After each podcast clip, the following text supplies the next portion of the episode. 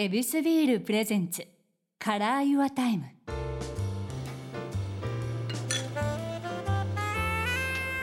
目抜き通りから一本入った静かな通りに佇む一軒の店 Your Time ランチから夜の一杯まで気軽に人々が集うこの店にはさまざまなお客様がやってくる。今日のお客様はミュージシャンの奇妙麗太郎さん。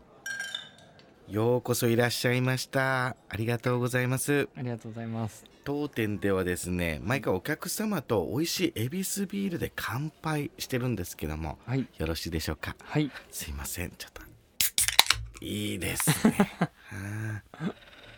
じゃあつかさせていただき次慣れてらっしゃいます。そうですはい。結構飲まれるんですか？そうですね。うん。割と飲む方かもしれない。あそうだ。じゃあ嬉しいです。ではエビスビールではい。乾杯、乾杯。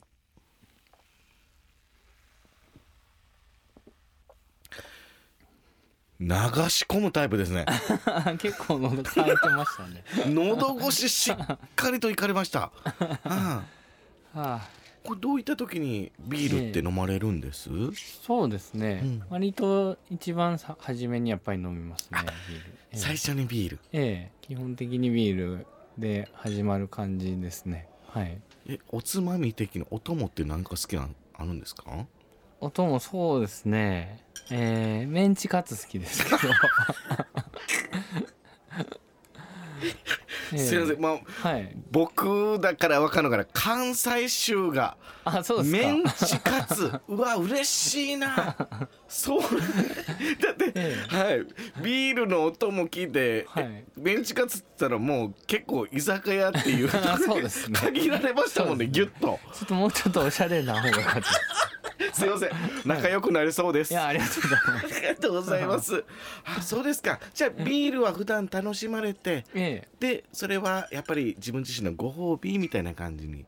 え、なんか普通に飲んでしまいますね。ええ、休日とかでもですか？そうですね。寝起きで飲む時ありますね。何それ？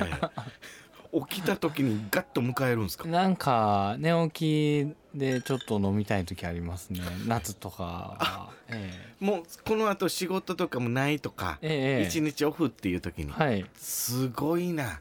気持ちいいんだ。その時にグググと行くビールは。えはあ、いやこれは嬉しいです。じゃあ飲みながらええちょっとおしゃべりさせてほしいんですけども、はいいやもう奇妙さんはもういろんなバンドをこえ、はい。うこう編成こえ。えう組みながら、まあ、解散して違うものもでまたいろんなユニットもやりながら、でええ今もソロをやってるとええ、ええ、なんか音楽をすごく楽しまれながら進んでるっていうような印象ですね。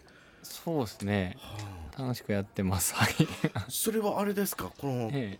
常にこの奏でたいものっていうのが、ええ。こうそれぞれで違うっていうことなんですか？そうですね。そういうのもありますしなんかそのこの人ともうちょっと長く過ごしたいなと思った人となんか一緒にやってみたりとかもありますし、はあそっか。出会う中でのこのフィーリングっていうのがそれぞれ変わっていってええ。その時にこの人とならこういう作品っていうのがええ。それぞれで出てきて。そうですね。そうだったんだ2008年からええ。スタートしていて、今2017年からソロ活動、はい。なんならこのソロ活動っていうのはもう今ええ。45年っていう形になってきました、そうですね。あっという間に、はい。ご自身の中ではええ。これもう音楽作りの原点ってどういったところからスタートしてるんですか？そうですね原点。なんかそう気づいたらそうなってたっていう感じでうん。そそうですね。なんかそうそういうかっこいい感じじゃないんですけどはい。なんかうまいこと言えないんですはけど。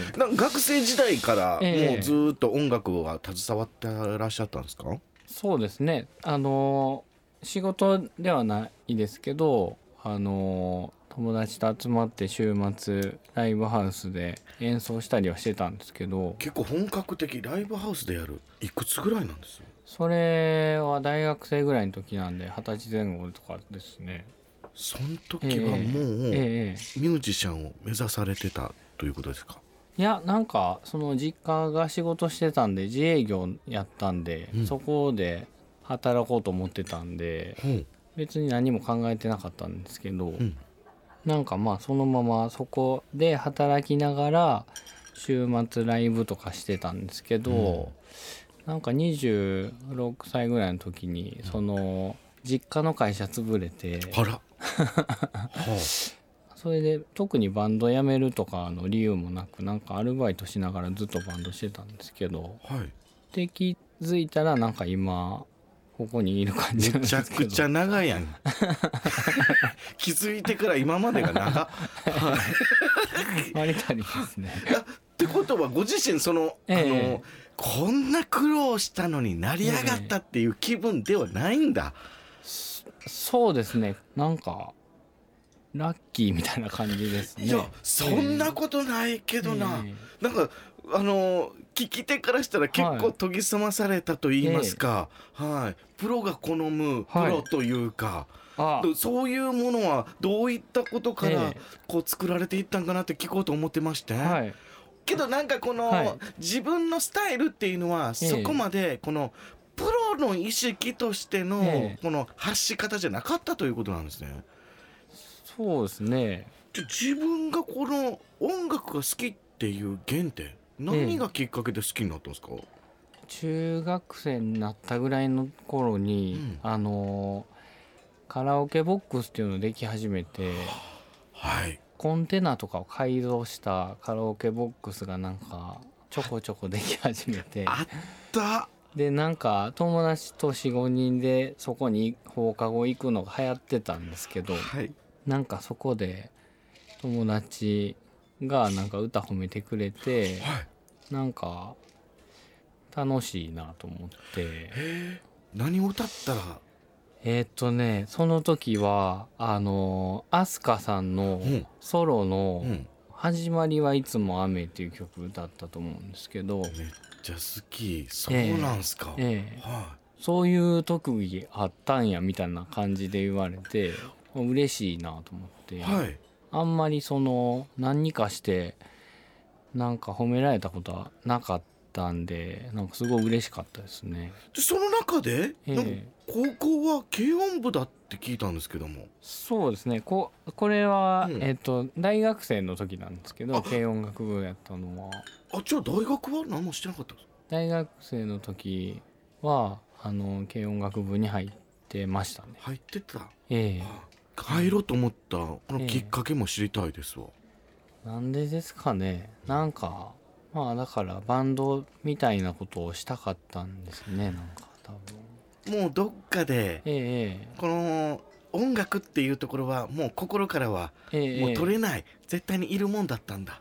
なんか仲間みたいなものとか自分になかったしはあ。結局入ってすごい好きな人に会えて幸せでしたけ素敵。どはい。でその音楽作りっていうものに関してはええいつぐらいからやるんですか、そうですね。その大学生の時に一緒にバンドし始めた人と2001年ぐらいから一緒に活動しててで2004年にあの曽我部圭一さんのあのレーベルローズレコードからアルバム出すんですけど、はなんかその時にいろいろ作るっていうのをやりましたね。い、作るっていうことに対してそんな抵抗はなかったと、いや結構その作るっていうのはあんまりよく分からなくてなんかそのアルバム出すって決まったからなんかは作らなあかんから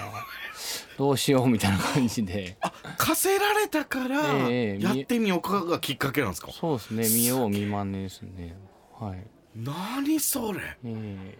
本当にこの流れてるような人生ですね。わそうですね。ーっと。天才やな。天才ですね。え えほんまやな。何この流れは？ええ。すげえなんかすごくこの緩やかな流れなのに、ええ。しっかりと綺麗に今まで流れたような印象ですよ、今聞いてたら。いやそれがびっくりするぐらい売れなくて。そのはどうかわからないですけど僕は日本中の人が知ってるぐらい売れるってなんか勝手に思ってたんで。いやそれもう最初の頃みんなそうですはい。それけどそうじゃなかったっていう壁がはいあったんですね、そうですね。そっからもまたええその音楽を続けるってなったのはなんでなんですか、それはやっぱその惰性です その他に行くところないんですよね。なんか得意なこともないしその自分の居場所みたいなところがそういう場所以外にはなかったから友達もそこ以外の友達いなかったですからなんか仕事しながらまたバンド活動を続けてるって感じでしたね。うん。いやこういうことなんです。僕は天才を数々見てきた男でありますので 不思議な嗅覚っていうのがあるんですよ。すごい褒めてくれ本当。でその中であの 自分の居場所っていうのをええ。分かってるんですよね、ははあ、本能的に、ええ。うんだからそこでなんか不思議とこの作品意欲っていうのも、ええあの作品から呼ばれる人って絶対いるんですよ。ええ。その人やんかすげえ。でその中では、はい。もう自分は歌い手でいるっていうのはもうあったわけなんです。自分でそう思うっていうかその求められたら頑張ってみるっていうのはあったかもしれないですけど、うん。いやなんか僕たちこうやって聞いてると、ええ。この歌い方っていうのがすごく独特で、ええ。他のインタビューとか聞かせてもらったら、もう本当に話すように歌うっておっしゃってたっていうのを聞いてあ、ええ。確かにそうやなという。あ。その歌い方みたいなのは、ええ。もうその昔からなんですか？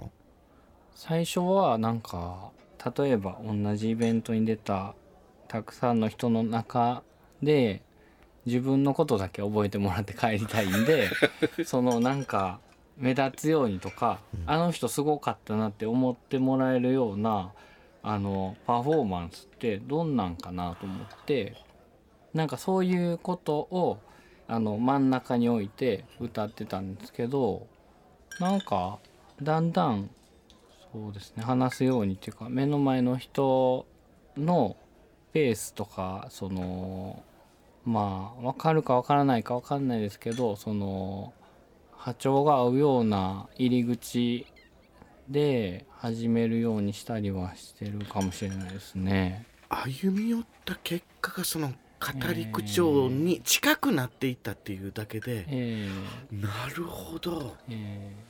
伝えるという手段があの歌い方のルーツにもなってきているということええですね、ええ素敵だなそれは。はいちょっと違うんすか？いやなんかどうですかね。あんまり考えたことないんで、そうなんだ、うん。あじゃあこの周りが勝手にこのイメージとして思ってるけどご本人はええ。この歌い方っていうのはじゃあええ。わざと変えてるってわけじゃなくて、うんそうですね。聞き手の人からじゃあライブで生まれたようなスタイルということなんですかね？そうですね。あとは自分がまあその飽きないようにっていうかへえ。はとかも考えてますね。楽しくなくなるのが嫌なんで。うん。根本的なことですけど奇妙さんのこの肩の力の抜け具合って、ええ。昔からなんですか、いやもっとガチガチに入ってましたよ。そうなの？はい。どこら辺から引っこ抜かれちゃったんですか？いやまあ最近かもしれないですけど。へえなんでしょうね。なんかもっとすごくなんか認めてもらいたいみたいな気持ち強かったと思うんですけど何やったんやろみたいな感じで。